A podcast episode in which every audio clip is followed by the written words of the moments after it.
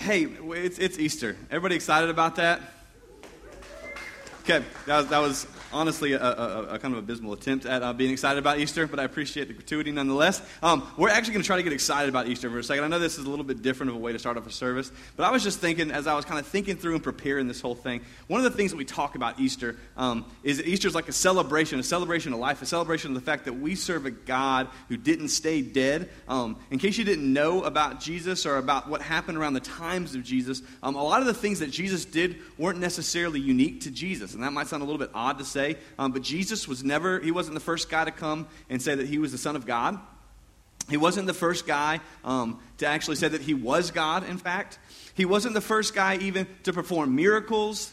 He wasn't the first guy to say, I'm going to fulfill some prophecy. In fact, Jesus wasn't the first guy to die on the cross.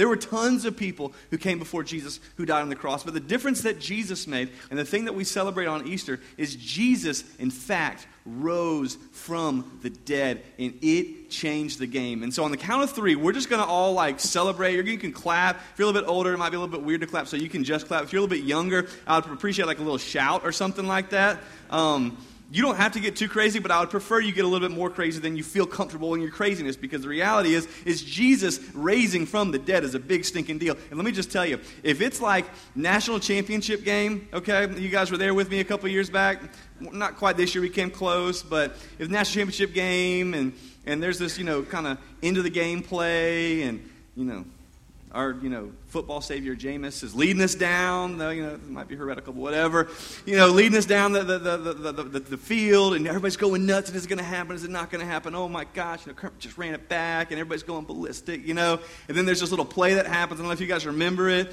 We had a receiver kind of did a little inward slant, and all of a sudden, you know, Jameis just, you know, in, in typical Jameis fashion, just delivers the perfect, beautiful pass. And I don't know where you were when you saw that pass get delivered and when you saw it get caught, but I was standing in William Colley's living room, and we almost broke about three couches in celebration. His grandparents, by the way, were there. They almost lost a hip in the whole ordeal. We dogpiled in the living room. Grandma was probably somewhere. You know, I mean, it was it was uh, that, that, that's probably a lie, but we were there. We were going nuts. And I'm just saying that. I mean, that. that I mean, come on, that, that, that's a big deal. We live in Tallahassee. That, that's a huge deal. But I mean, Jesus raising from the dead. I mean, if that's true, that is unbelievable. So on the count of three, we're just going to celebrate that for a second, and then I'm going to be like a little choir director and go like that, and then you can stop, and we're all going to go to regular church. All right, you ready? One, two, three. Okay, not gonna lie, I had no clue how that was gonna go. You kind of praying, praying and prepping, like, okay, God, that I could look like a weirdo. Um, well, here's, here's what I want to talk about this morning. I mean, honestly, I've been through so many thoughts on, on, on what to talk about about Easter because when, when, when it's the pastor, you know, everybody's going to show up and you got to have the right thing to say. Maybe if I, you know, do good enough, everybody's going to come back and, oh my gosh, I want to love Jesus. And let me just tell you, my hope, my hope at the end of the day today, or really at the end of your life, whenever it is, is that at some point in your life, you come to place your faith and your hope in not a dead Savior, not a dead God, not in a million things you could place your hope in, but in the one and only thing that we feel like is worthy of putting our hope in, which is a Savior who didn't just die, didn't just sacrifice, didn't just love, didn't just make some bold and audacious claims, but he, in fact, rose from the dead. And there's a ton of stuff that you can talk about when it comes to that. But as I was thinking and preparing, I had about three sermons in my head just ready to go. And in here this morning, I I just feel like there needs to be an attitude of celebration of the fact that Jesus, in fact, rose. So I want to read through this story. If you haven't read through this story as an adult, by the way, it's a pretty interesting story of how the disciples all find Jesus. It's in John chapter 20, is the one that we're going to read through. There's a couple other accounts of it, but the one that we're going to kind of drill down on is John chapter 20. John, by the way, goes into great detail about the last few days of Jesus' life, specifically the last 24 hours of Jesus' life. And then he gives probably the most detailed account of what happens when the people show up at the tomb Easter Sunday. Now, let me just tell you in the church that I grew up in, it was much, much different than this. You know, everyone had robes on, and there was, you know, incense and you know, stained glass windows. And you know, honestly, I, I, love the tradition of our of our church that I grew up in. But every Sunday, every Sunday, um, that was Easter Sunday, that the pastor got up, and, and you, if, if you know where this is going, then I want you to, you know, repeat it. So um, the pastor got up, and the pastor said, "He is risen," and the whole congregation said, "Oh, look at you guys! Y'all grew up in my church." So so what's interesting, what's interesting is we kind of have this cultural assumption oftentimes that when you read through the story of Easter, when you read through the story of the resurrection, when you read through the story of the empty tomb specifically, you read it kind of with this pretext or this context or this lens that you think that the disciples knew that they, uh, that Jesus was going to rise from the dead. Why else? Why else would they go to the tomb on the third day, except for the fact that they expected to see Jesus? What's interesting is when you actually read the account of what happens, Jesus rising from the dead was the last thing that they expected. Jesus rising from the dead was just, I mean, they had seen him physically die. They had seen him physically beaten. They had seen him physically hung on a cross. They had seen him taken off the cross. They had seen him put in the tomb. They had seen the big stone rolled in front of the tomb. That they knew Jesus was dead. In fact, as Luke recounts it, let me just go ahead and start reading. Now, verse 20, uh, chapter 20, verse 1 of the book of John. Now, on the first day of the week, Mary Magdalene came to the tomb early while it was still dark. Now, Luke kind of fills in a little detail in this in his account of it. And what Luke says is she, Mary came, and she actually came with a few ladies, and when they came, um, they were carrying some spices. They were carrying some basic embalming tools. Now, a little backstory. When Jesus was killed, when he was you know, hung on the cross and all that happened, after he had died, there was a couple fellows who came and they took his body and they, you know, kind of got it prepared for burial. They had some ceremonial things. They, you know, wrapped it in cloth and they filled it with these spices that were, you know, supposed to be preservatives and whatnot. And so Mary goes to the tomb knowing what most women know that if you leave a man to do a detailed job, you should probably have a woman go check just to make sure, you know? And so Mary, you know, doing what, you know, probably my wife does all the time, she goes and says, Okay, I trust you. Well, let me verify that. In fact, I, I mean, come on, you know, there was a guy named Nicodemus. Nicodemus, I know you, and you're not, you know, you got some clumsy big hands, and this is a, you know, delicate job. So let me just bring some spices just in. I mean, Nicodemus, I trust you, you know, whatever, but let me go. So they actually didn't go to the tomb to find the, resurrect, the resurrection of, the, of Jesus, of the dead. They went to the tomb specifically because they thought this, Nicodemus probably, you know, messed this one up just a little bit. So they go to the tomb while it was still dark and saw that the stone had been taken away from the tomb. So she ran and went to Simon Peter and the other disciples, and the one whom Jesus loved, who, by the way, is John, who he's kind of a little, he's a little bit uh, self, you know, uh, boisterous in this account. And she says, They have taken the Lord out of the tomb, and we do not know where they have laid him. Now, here's what's interesting. Here's what we're going to find over and over as the disciples get to the tomb, as Mary gets to the tomb, as people show up to the tomb to see that the tomb is not there, oftentimes when we look at this, we look at through a, skeptical point of view. I had, a, I had a great conversation with a girl today, or not today, this week, a lady that I work with, and we were talking. She says, Come on, come on. Couldn't it be? Couldn't it be that he maybe didn't rise from the dead? Couldn't it be that maybe some people came in and stole him? Couldn't it be that maybe he like didn't completely die and that somehow he had the strength to roll the thing away and he kind of crawled away and maybe some coyotes ate his body or you know what whatever the you know little wolf-like predators that were around back in their day? I mean, come on, isn't it possible that this whole thing is just a hoax? And here's, here's what's interesting. That assumption is not a bad assumption. In fact, that's the very assumption that every single disciple, every single person who saw the empty tomb assumed. Nobody, nobody went to the tomb, saw it empty, and said, He is risen indeed. They said, Where did he go? Who took him? You know, I mean, they, just, they just have no clue. And it's funny because we look at it and we just think, okay, yeah, you know, they, they knew, they knew they were spiritual. I mean, these jokers had no clue. They have taken the Lord out of the tomb, and we do not know where they have laid him. She's thinking maybe the Romans did it. So Peter went out with the other disciples, and they were going toward the tomb. now, this is kind of funny. This is just a little competitive thing that probably guys do that John's writing this book. That both of them were running together, but the other disciple outran Peter and reached the tomb first. So, in case you're wondering, in case you're wondering who's faster, you know, I mean, maybe it's like a short distance I could win, but the tomb's a little far away. So we both took off running. One of them got there first, me. In stooping to look in, he saw the linen cloths lie, or I'm sorry, both of them were running together, but the other disciple outran Peter and reached the tomb first. And stooping to look in, he saw the linen cloths lying there, but he didn't go in. Then Simon Peter came following him and went into the tomb. He saw the linen cloths lying there, the face cloth which had been on Jesus. On Jesus' head, not lying with the linen cloths, but folded up in a place by itself.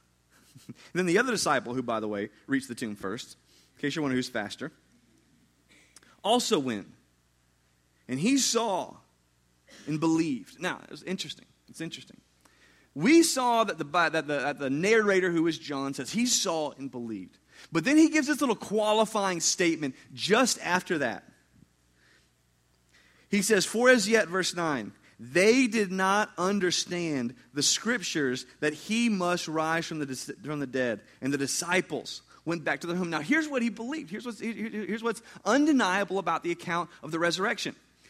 Goes in, sees this thing, and he believes. But what he believes isn't in a resurrected Jesus. What he believes is that Jesus is gone. So the girls come and they just, they, you know, they, they run back and they say, hey, where did he go? We don't know where he went. Someone took him. Maybe he got stolen. Maybe it was the Romans. We don't know what their assumption was. We can kind of fill in the gaps with whatever would seem like a logical assumption at this point. But they run back and say, We don't know, we don't know, we don't know, we don't know. And so the guys start taking off after this thing. Obviously, one's a little bit faster than the other one. Well, the other one's a little bit more brave than the other one. And so they eventually both end up in there. And all of a sudden, they come to the realization not that he is risen, but that he's gone. And no one knows where he is. But Mary, verse 11, stood weeping outside the tomb. And as she wept, she stood to look into the tomb. And she saw two angels in white, sitting where the body of Jesus had lain, one at the head and one at the feet. And they said to her, Woman, why are you weeping? And she said to them, Obviously, they have taken my Lord, and I do not know where they have laid him. Now, here's what I love. Here's what I love. Here's what I love about the Easter story. Here's why, to me, it just brings so much validity to our faith. Because most of faith, if we're being honest, most of faith is very mystical. Most of faith is very, you know, you can't really touch it, you can't really see it, it's difficult to substantiate. Most of faith is just kind of this wishy washy, wishes, hopes, and dreams type of thing. But what's undeniable about the resurrection is for the people in the New Testament, this was the validity, this was the proof, this was the substance to their faith. And what's so interesting about it is if I was recording an account of Jesus' resurrection, there is no way I would go into detail about no one getting it. Because they're going to get it eventually. They're going to figure it out eventually. But for the first little while, nobody. In fact, this is kind of interesting. They have taken away my Lord, and I do not know where they have laid him. Having said this, she turned around and saw Jesus standing, but she didn't know it was Jesus. And Jesus said to her, Woman, why are you weeping? Whom are you seeking? So, supposing to be the gardener, now this is, this, this, is crazy. So, she's in the tomb. It's Easter morning. There's no, you know, everybody's dressed up in pastels. There's, there's no white going on. There's nothing. It's just her and this rando dude who just happens to be Jesus. She doesn't know it's Jesus at the time. In fact, she's so distraught. She's so upset. She so doesn't believe in the resurrection. She's looking at Jesus in the face and thinking it's some rando gardener who happens to be there. And she says this Sir, if you have carried him away, tell me where you have laid him, and I will take him away. Now, you've, you, have been in this situation before. We've all, we all haven't. you're in like elementary school. Mary talks to the gardener, basically says, Hey, Jesus, you know, she doesn't know it's Jesus. Hey, gardener, if you took him, just tell me where he is. If you took him, just tell me where he is. If you took him, oh, come on. I'm not going to tell anybody. You know, in elementary school, you did this thing where somebody stole somebody else's glue stick, you know? And the teacher says, okay, everybody, somebody stole a glue stick. So we're all going to put our head down, and you know, if the glue stick, you, know, you don't have to put it on my desk, just throw it at my desk, you know, and, and nobody's going to say anything. You're not going to get in trouble. We just want the glue stick back, you know. That's kind of what, what, what Mary's saying. She's saying, "Hey, Gardner, come on. If you took him, I mean, we, nobody knows where he is. This guy is important to us. For a while, we thought he was the Messiah. For a while, we thought he was the Son of God. You know, he died kind of through a wrench in our plan. In fact, he got you know crucified, really threw a wrench in our plan. But you know, in, in the medium time, you know, he did some amazing things. But since that point, we've all kind of dissipated." We've all denied him. We've all kind of ran and gone astray. But I mean, he, he, he was important to us. So if you've got him, let me know. If you know where he is, please tell me. And Jesus said to her, Mary. And she turned and said to him in Aramaic, Rabboni, which means teacher. And Jesus said to her, Do not cling to me, for I have yet to ascend to the Father, but go to my brothers and say to them, I am ascending to my Father and your Father, to God, to my God and your God. And Mary Magdalene went and announced to the disciples, I have seen the Lord, and that he had said these things to her. And you know what's interesting as Luke recounts it? They thought it was foolishness when she went back and said, He is risen. Now, what's interesting is these people who, by all accounts, these people who, by all accounts, have completely discounted the idea of a risen Savior. That nobody thought it, nobody guessed it, and from the first moment they realized he wasn't there, their assumption was not he is risen. But something happened. You know what happened that changed the game? They saw him. They saw him. These people who had no thought, these people who had no belief. These people who had, you know, at one time thought he was the Messiah, at some time thought he was a prophet, at one point thought that, you know, he was all of these things, had just completely discounted him, had completely denied him in many situations, and didn't believe in a resurrection until he showed back up. And Paul recounts this in 1 Corinthians chapter 15. 1 Corinthians chapter 15. Paul's talking to this church at Corinth, and he's kind of giving the play by play of how it actually went down. He gives a very good nutshell summary of how Jesus showed back up. And he says this in chapter 15, verse 3 For I delivered to you as of first importance what I also received that Christ died for our sin in accordance with the scriptures. So, okay, so let's, let, us let us start with this. This was the central message to you, Corinthians that there's a God there's a God, and He died for your sins. And, and, and, we've talked about this many times before, but, but here's the layout. Here's the basic principle of how and why Jesus died and, and rose from the dead. Because for you and I, we have this problem. It's a problem that unites all of humanity. It's not you're a bad person, I'm a bad person, you know, I'm a pastor, so I'm better. You know, you're not a pastor, so you're not as better, you know. It's all of us. We all have this central problem, this central unifying problem called sin. And our sin makes us fundamentally incompatible with God. And that's not because God hates us, it's not because God's mad at us, that's not because God wants to destroy us. That's because God is holy.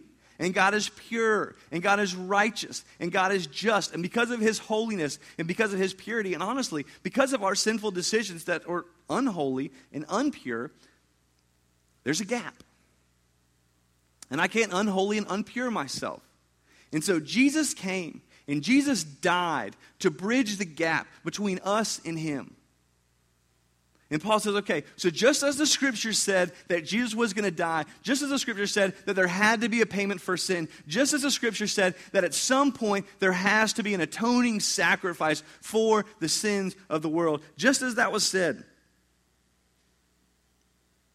that he was buried, and that he was raised on the third day in accordance with the scriptures. And, by the way, that he appeared to Cephas. Now, Cephas, as some of you guys know, is Peter. A little double name there, gets confusing. So, at one point, he, he appeared to Peter. And then to the 12.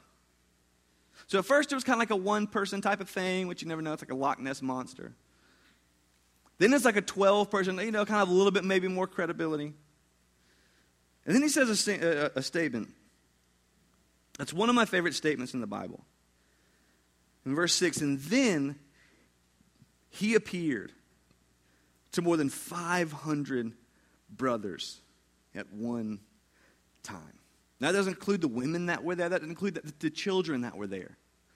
The reason that he didn't include women in this count, by the way, is because in their culture, the women, the testimony of a woman was invalid. So if he would have said a woman, they'd have said, "Who cares?"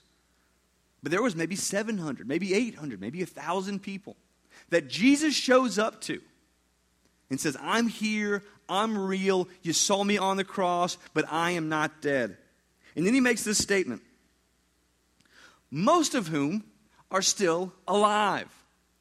Implication to that. Now, again, the Bible wasn't written for us, but we kind of have these, these documents that were preserved. But Paul was writing to the church of Corinth for a specific reason.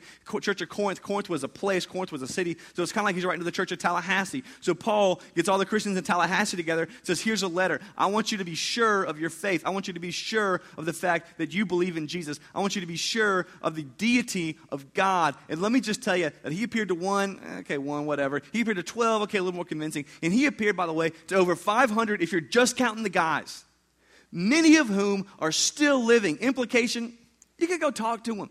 You don't have to take my word for it. Most of them are still alive in Jerusalem. You don't have to, you know, sit there and say, Paul, what about, what about, what about? You can go talk to him. You can go talk to him. You can go talk to her. You can go talk to, you know, her. I mean, you, know, you probably don't talk to women, and that's kind of a weird, different cultural thing, but you're welcome to go talk to her as well. I mean, you can talk to anybody. Over 500 people at one time showed up, many of whom are still living. So if you don't believe me, go talk to one of the other 400 dudes that are still alive.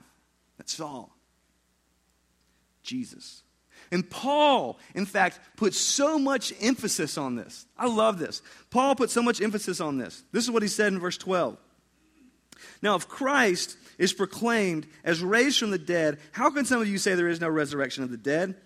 But if there is no resurrection of the dead, then not even Christ has been raised. That's a little bit of a confusing thing. And basically, what he's saying is hey, it's really important that we all agree that Jesus was raised from the dead. And if Christ has not been raised from the dead, here's why this is important our preaching is in vain. And by the way, your faith is in vain. If this whole thing is just a farce, then everything we're doing is in vain, Paul would say. We are even found, even worse, verse 15 to be misrepresenting God. Because we testified about God that He raised Christ, whom He did not raise, if it is true that the dead are not raised. Paul says, I mean, it's, it's worse. It's not just that this is in vain. I mean, we're falsely testifying about God, and that's a big deal. That's not just, okay, well, if it's not right, then my life's fine.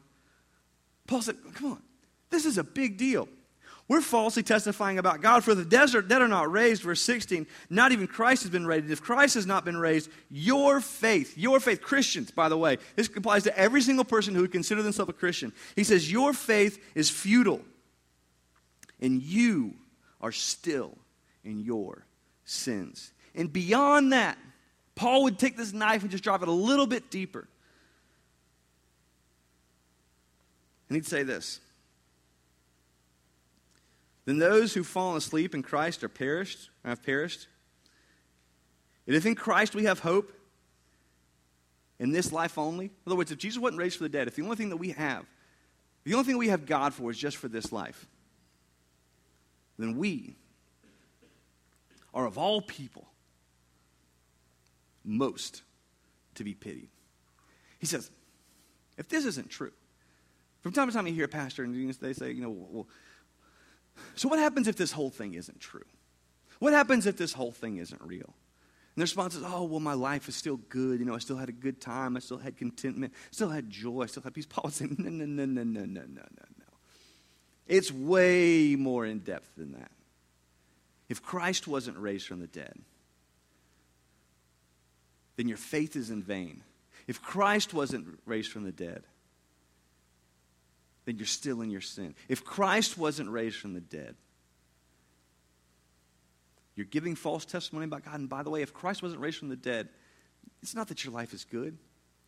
You should be pitied more than everyone else on the earth.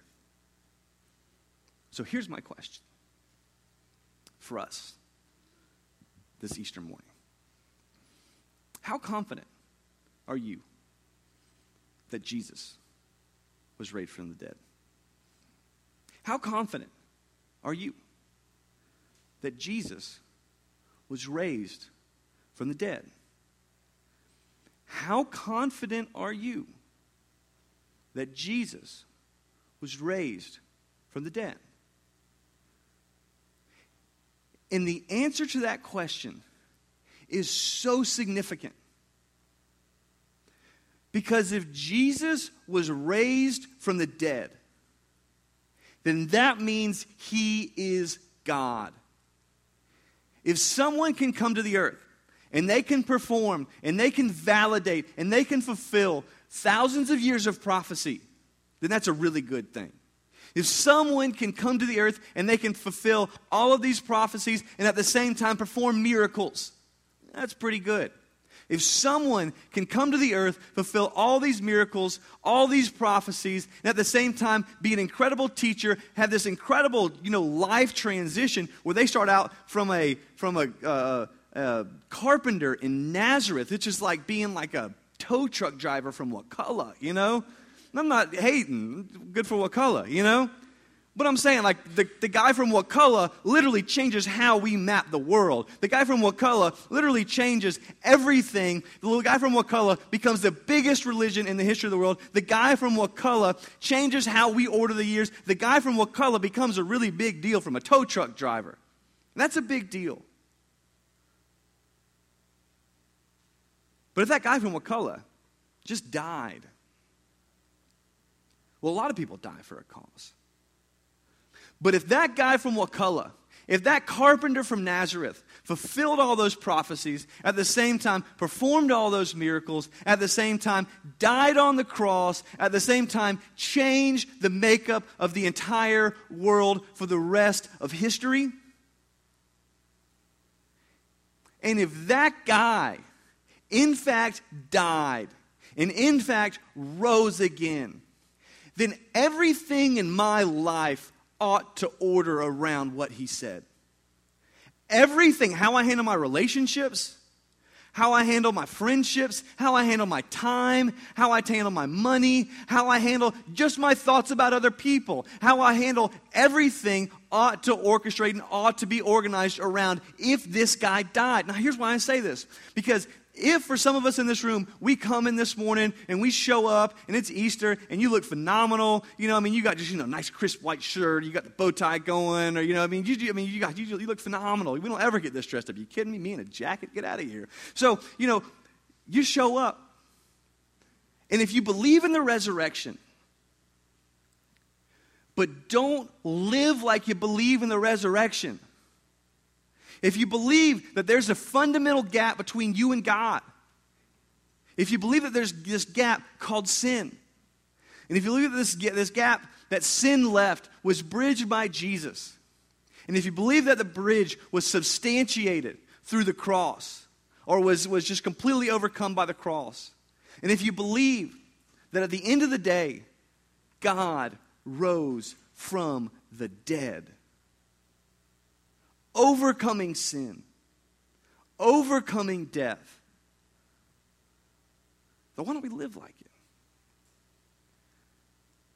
As I was thinking about this, this is how I wrote it in my notes.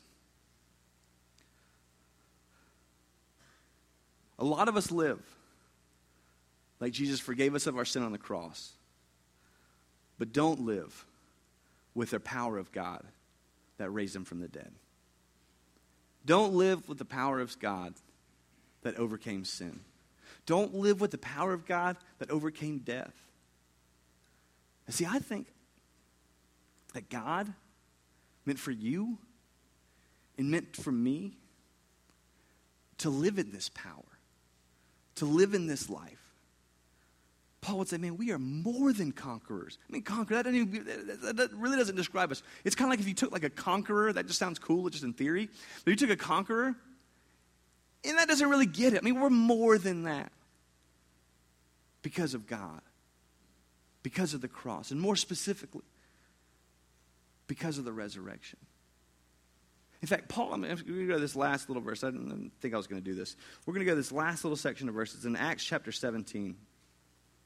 Paul's talking to this big group of people. He's at this place called the Areopagus. He's in Athens.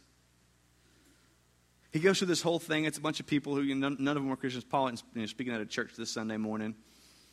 Paul was talking to this place where there was a bunch of um, Epicurean Stoic philosophers. If you, you study philosophy, you've heard of them. And he's talking to them at this, you know, pretty significant place where people would come to discuss ideas. Listen to what Paul says about the resurrection. We're going to dive in about halfway in verse 29. He says, Being then God's offspring, we ought not to think that the divine being is like gold or silver or stone, an image formed by the art and, imagine, and, and, and the imagination of man. The times of ignorance God overlooked, but now he commands all people everywhere to repent. Because, big, big time sentence here, he has fixed a day on which he will judge the world in righteousness by a man whom he has appointed. God says, okay, so we're all going to stand before God. We're all going to give account for our life. We're all going to be judged some way. That's a big, heavy thought.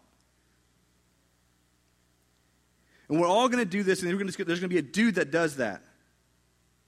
And of this, of the fact that's going to happen, he has given us assurance. Now, the NIV puts it really cool. And of this, he has given us proof. Now, I love that the Bible says proof because most of religion is just not provable. Most of religion is just kind of in the air. Most of religion is just wishes, hopes, and dreams again. But Paul steps back and says, man, God has done something. God has done something. God has done something. God has given us proof. And here's the proof. He has given us assurance. He has given us proof to all. And here's his proof by raising him from the dead. So here's the Easter message. Here's the point of this whole thing. If God is God, and if God was raised from the dead, it's really simple. If God is God, and God was raised from the dead, dead we should follow him with our entire life. If he wasn't, who cares? Do what you want. If God is God and he was raised from the dead, then everything of any consequence in our lives ought to be revolving around him. And if he didn't, if you don't think he did, and that's fine. Do what you want. I've got like a minute before I got to close this thing. So we got another service to get to. It's a little bit different for me. I'm used to just talking for however long I want to talk, and then we just wrap it up. Let me try to fit this one in. So, last thing is this. When it comes down to the scriptures, Jesus always, always, and this is weird, Jesus always talked people out of Christianity. If you ever read the Bible, read the New Testament, he did the weirdest thing. If you have a rich young ruler come up to him and said, I want to follow you. How do I inherit eternal life? That's like a pastor dream. Pastor, how do I get saved? And Jesus look at him and say, you know, hey, sell everything you have, give it to the poor, come and follow me. It's like, yeah, I don't know. He'd teach to a big crowd, say something stupid, challenging, and then a couple of fellows would come and say, Pastor, you know, we want to follow you, want to be your disciples. You know, Ben, please, will you mentor me? Ben, please, will you disciple me? Not that people like, are like screaming for that to happen, but you should, because I'm pretty cool. But anyways, so, you know, they come up to Jesus and they say all this, you know, Jesus says, okay, if you want to follow me, um, guy number one, I want you to know that foxes have dens, birds have nests. Son of man has no place to, raise, to, to you know, lay his head. We're going to be homeless. Is that cool with you? The guy's like, eh, Guy number two, but Jesus, go let me bury my you know, father first. Um, come on, that's reasonable. Let me go bury my dad. Jesus says, nope. Let the dead bury their own. What does that mean? They, they're dead. They can't bury their own. Jesus. Jesus says, no. In fact, he would talk to big crowds and he'd say, you know, hey, if you don't hate your father, your mother, your son, your wife, and your very own life, you're not fit to follow me. Because Jesus died on the cross desires a relationship with us, but desires people who don't just have a general adherence to Him, desires people who are passionate, desires people who would give anything, desires people who see the fact that they get God, they get forgiveness from God, they get a relationship with God, they get life with God, they get fulfillment with God, but most of all, they get God Himself, and they would be willing to sell everything that they have to get Him. And they are just crazy obsessed with the fact that they get a relationship with their Savior. And that, that is why he raised from the dead. And that is why you can have assurance behind your faith. So let me finish with the same question How sure are you that Jesus was really raised from the dead? Because if you are, it ought to change everything.